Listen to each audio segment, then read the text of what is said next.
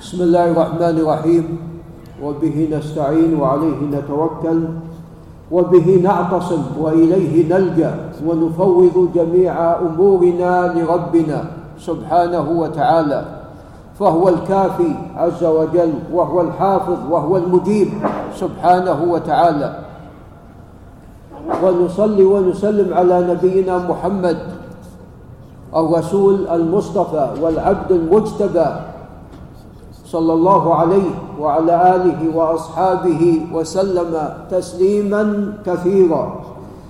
أما بعد فلا زلنا في حديث عمر بن الخطاب رضي الله عنه وهو حديث الأعمال بالنيات. وقد دل هذا الحديث العظيم كما تقدم لنا أن هناك نية وأن هناك عمل وأن النية غير العمل. وأن الإنسان يثاب على النية ويثاب أيضا على العمل. كما أن الإنسان يثاب أيضا على النية السيئة وعلى العمل السيء. والدليل على ذلك قوله سبحانه وتعالى ومن يرد فيه بإلحاد بظلم نذقه من عذاب أليم. الآن هو عمل ولا لم يعمل؟ لم يعمل. من يرد ومن يرد فيه بإلحاد بظلم أي بإلحاد في البيت الحرام بظلم بشر ومعصية.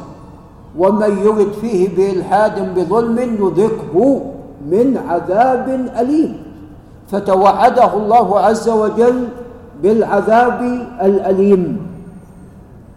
وتقدم لنا أيضا حديث أبي كبشة وسوف يأتي. عليكم السلام. أن الرسول صلى الله عليه وسلم قال إنما الدنيا لأربعة نفر. فذكر الأول الذي عنده مال وعنده أيضا عنده مال ويعمل عنده علم ويعمل بهذا المال وفق علمه. والثاني عنده مال وليس عنده علم. والثاني عفوا عنده علم ولا عنده مال. فيتمنى صاحب العلم لو كان عنده مالا لعمل به مثل ما عمل الأول فهم في الأجر سواء. إذا يثيب الثاني على عمله ولا نية فقط؟ على نيته فقط. فإذا النية غير العمل. عندنا النية وعندنا العمل.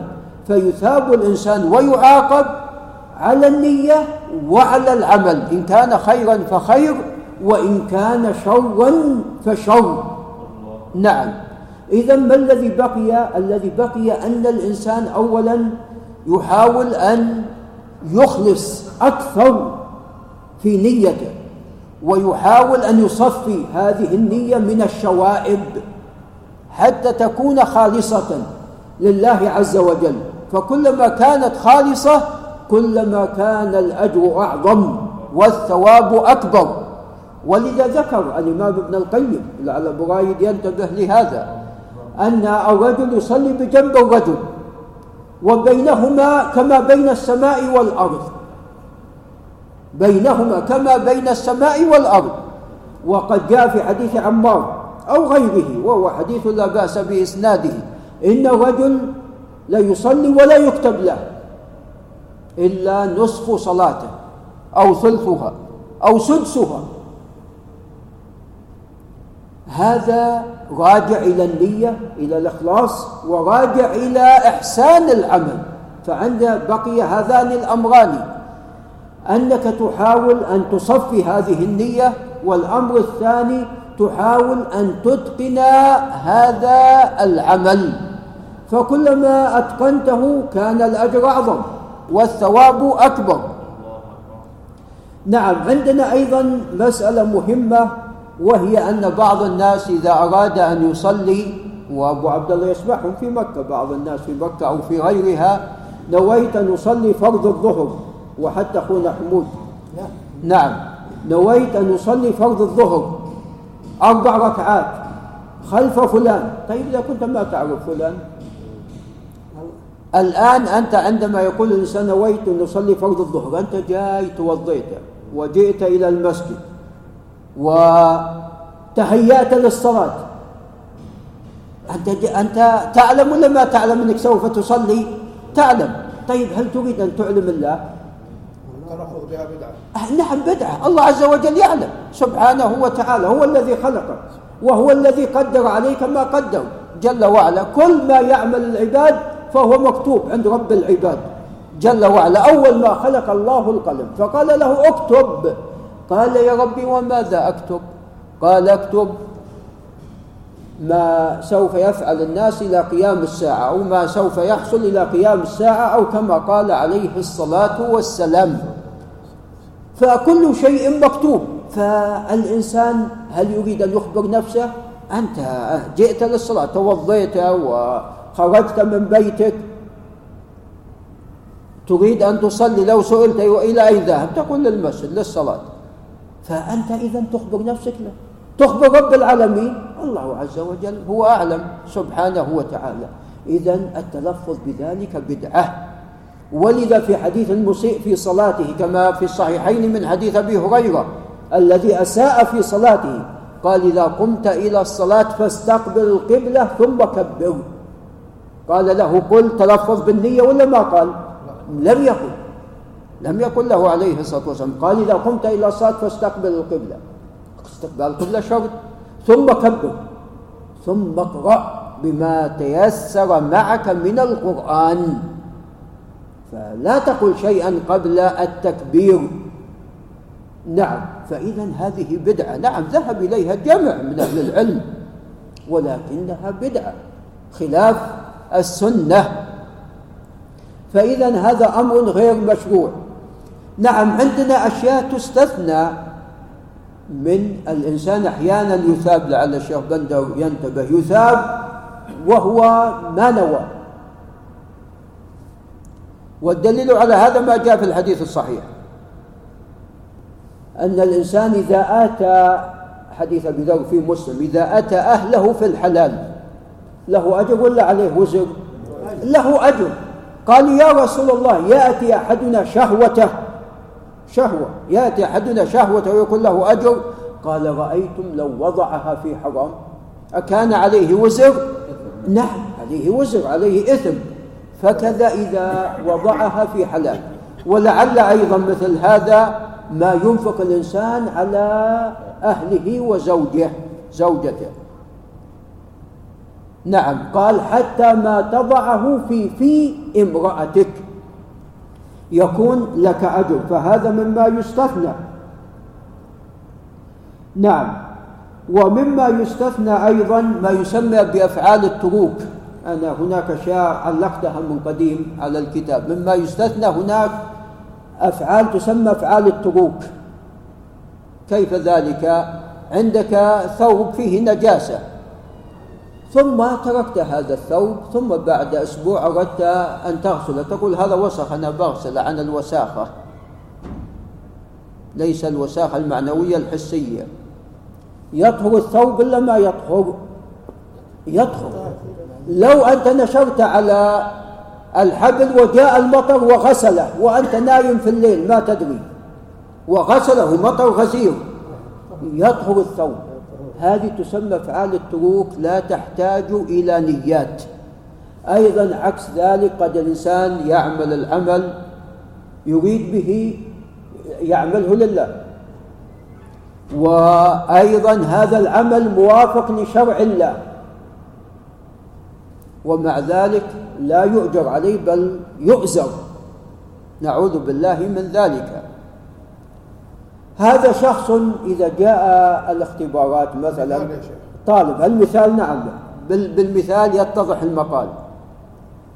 بالمثال يتضح المقال. نعم. طالب جاء وقت الاختبارات أخذ يصلي ويتعبد. أي نعم. هو مصلي لله. أخذ يصلي ويتعبد. يوم انتهت الصلاة يوم جاء اختبر ونجح. ترك ماذا؟ صلى يصلي لأمر كان يقصده لما انتهى الأمر لا صلى. ولا صلى. نعم. فهذا مذموم. من كان يريد الحياة الدنيا وزينتها نوفي إليهم أعمالهم فيها وهم فيها لا يبخسون.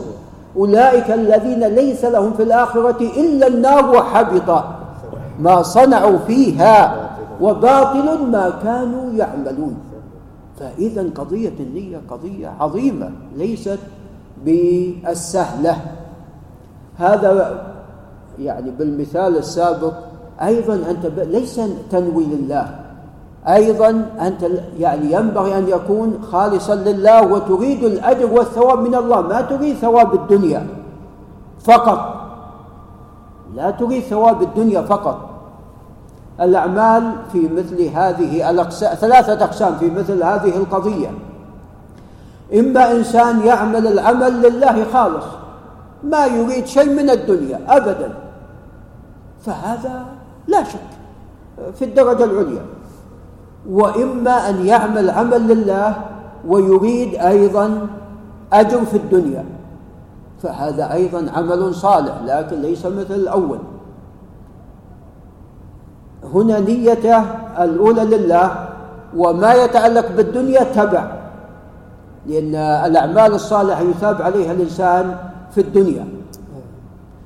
آتيناه أجره في الدنيا. عن إبراهيم الخليل. الله عز وجل يقول آتيناه أجره في الدنيا. نعم. فيثاب الإنسان على عمله في الدنيا وفي قبره. يمد له مد البصر. وعندما تقوم ماذا؟ عندما يبعث الله الأجساد تقوم الساعة. فإما إلى الجنة إن كان عمله صالح وإما إلى النار. نعوذ بالله من ذلك. ولذا جاء في الحديث الصحيح أن في حديث أبي هريرة في البخاري أن من قرأ سورة من قرأ عفوا آية آية الكرسي لا يزال عليه من الله حافظ من قرأ آية الكرسي عند النوم لا يزال عليه من الله حافظ ولا يقربه شيطان. هذا الحفظ حفظ فيما يتعلق بالدين وحفظ فيما يتعلق بماذا؟ في الدنيا. حفظ فيما يتعلق بالدين وحفظ فيما يتعلق بالدنيا. الأمر الثالث أن الإنسان يعمل عمل كما تقدم ولا يريد الثواب إلا في الدنيا.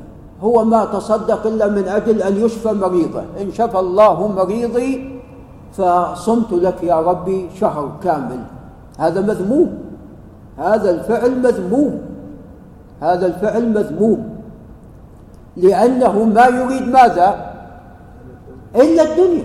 ما يريد إلا الدنيا. وكثير من الناس يتصدق يريد ثواب هذه الصدقة أين في الدنيا فقط بغض النظر عن الآخرة. نعم أنت تصدق في الدنيا تصدق. وأيضا تتمنى أن الله يرزقك. الحسنة بكم؟ بعشر أمثالها. لكن لا يكون الأمر نعم. تقصر هذا الأمر على الدنيا فقط. لا. خل الدنيا نعم تبع. خل الدنيا تبع للآخرة. فأيضا هذه قضية مهمة ينبغي لنا أن ننتبه إليها. نعم. ومما يفسر هذا الحديث الحديث التي بعده. قال وعن عائشة رضي الله تعالى عنها قالت قال رسول الله صلى الله عليه وسلم يغزو جيش الكعبة. نعوذ بالله. الكعبة بيت الله الحرام يغزى. نعوذ بالله. فإذا كانوا ببيداء من الأرض يخسف بأولهم وآخرهم جميعا. قالت قلت يا رسول الله كيف يخسف بأولهم وآخرهم وفيهم أسواقهم؟ هؤلاء قصدهم البيع والشراء. ما قصدهم الغزو. غزو بيت الله الحرام. رأوا الجيش فباعوا عليه واشتروا. ومن ليس منهم قال يخسف بأولهم وآخرهم ثم يبعثون على نياتهم. العقوبة تعم. لأنهم ماذا؟ كانوا مع هذا الجيش. ولذا يحكى أن عمر بن عبد العزيز أتي له بعشرة. شربوا الخمر. فقال العاشرة أنا ما شربت. قال لما وإذا لماذا أنت كنت معهم؟ قال أنا ما شربت ولكن ولكن جئت معهم. فأمر أيضا بماذا؟ بمعاقبته. لأنها جاء مع هؤلاء الذين يشربون الخمر ولذا جاء في الحديث وفيه ضعف لا يجلس أحدكم على مائدة يدار فيها ماذا؟ الخمر. نعوذ بالله من ذلك. ولذا في الآية الكريمة إذا رأيتم ماذا؟ آيات الله يكفر بها ويستهزأ بها فلا تقعدوا معهم حتى يخوضوا في حديث غيره. إنكم إذا مثلهم. نعم. ولذا الثلاثة الذين استهزأوا اثنان تكلم والثالث ماذا؟ كان معهم. ما تكلم. وكره ما قالوا ولكن لم يفارق المجلس ما أنكر ولا فارق المجلس واستمر معهم. صنيعة كأنه إقرار لهم وتشجيع لهم فأخذ معهم. ولكنه تاب توبة صادقة فقال الله عز وجل أن نعذب طائفة إن نعفو عن طائفة منكم نعذب طائفة بأنهم كانوا مجرمين. فهذا صدق في توبته لله سبحانه وتعالى. نعم قال ثم يبعثون على نياتهم رواه البخاري ومسلم وغيرهما. وعن أبي هريرة قال, رضي الله عنه قال قال رسول الله صلى الله عليه وسلم إنما يبعث الناس على نياتهم. رواه ابن ماجه بإسناد حسن ورواه أيضا من حديث نعم طبعا حديث أبي هريرة في إسناده شريك عن ليث وشريك بن عبد الله القاضي لا يحتج به وليث بن أبي سليم لا يحتج به ولكن المعنى صحيح. نعم وأيضا جاء من طريق شريك عن الأعمش عن أبي سفيان عن جابر وهو الذي ذكره المصنف إلا أنه قال يحشر الناس. الأول يبعث والثاني يحشر الناس على نياتهم.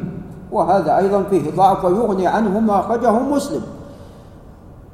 أيضا من حديث جابر يبعث كل عبد على ما مات عليه.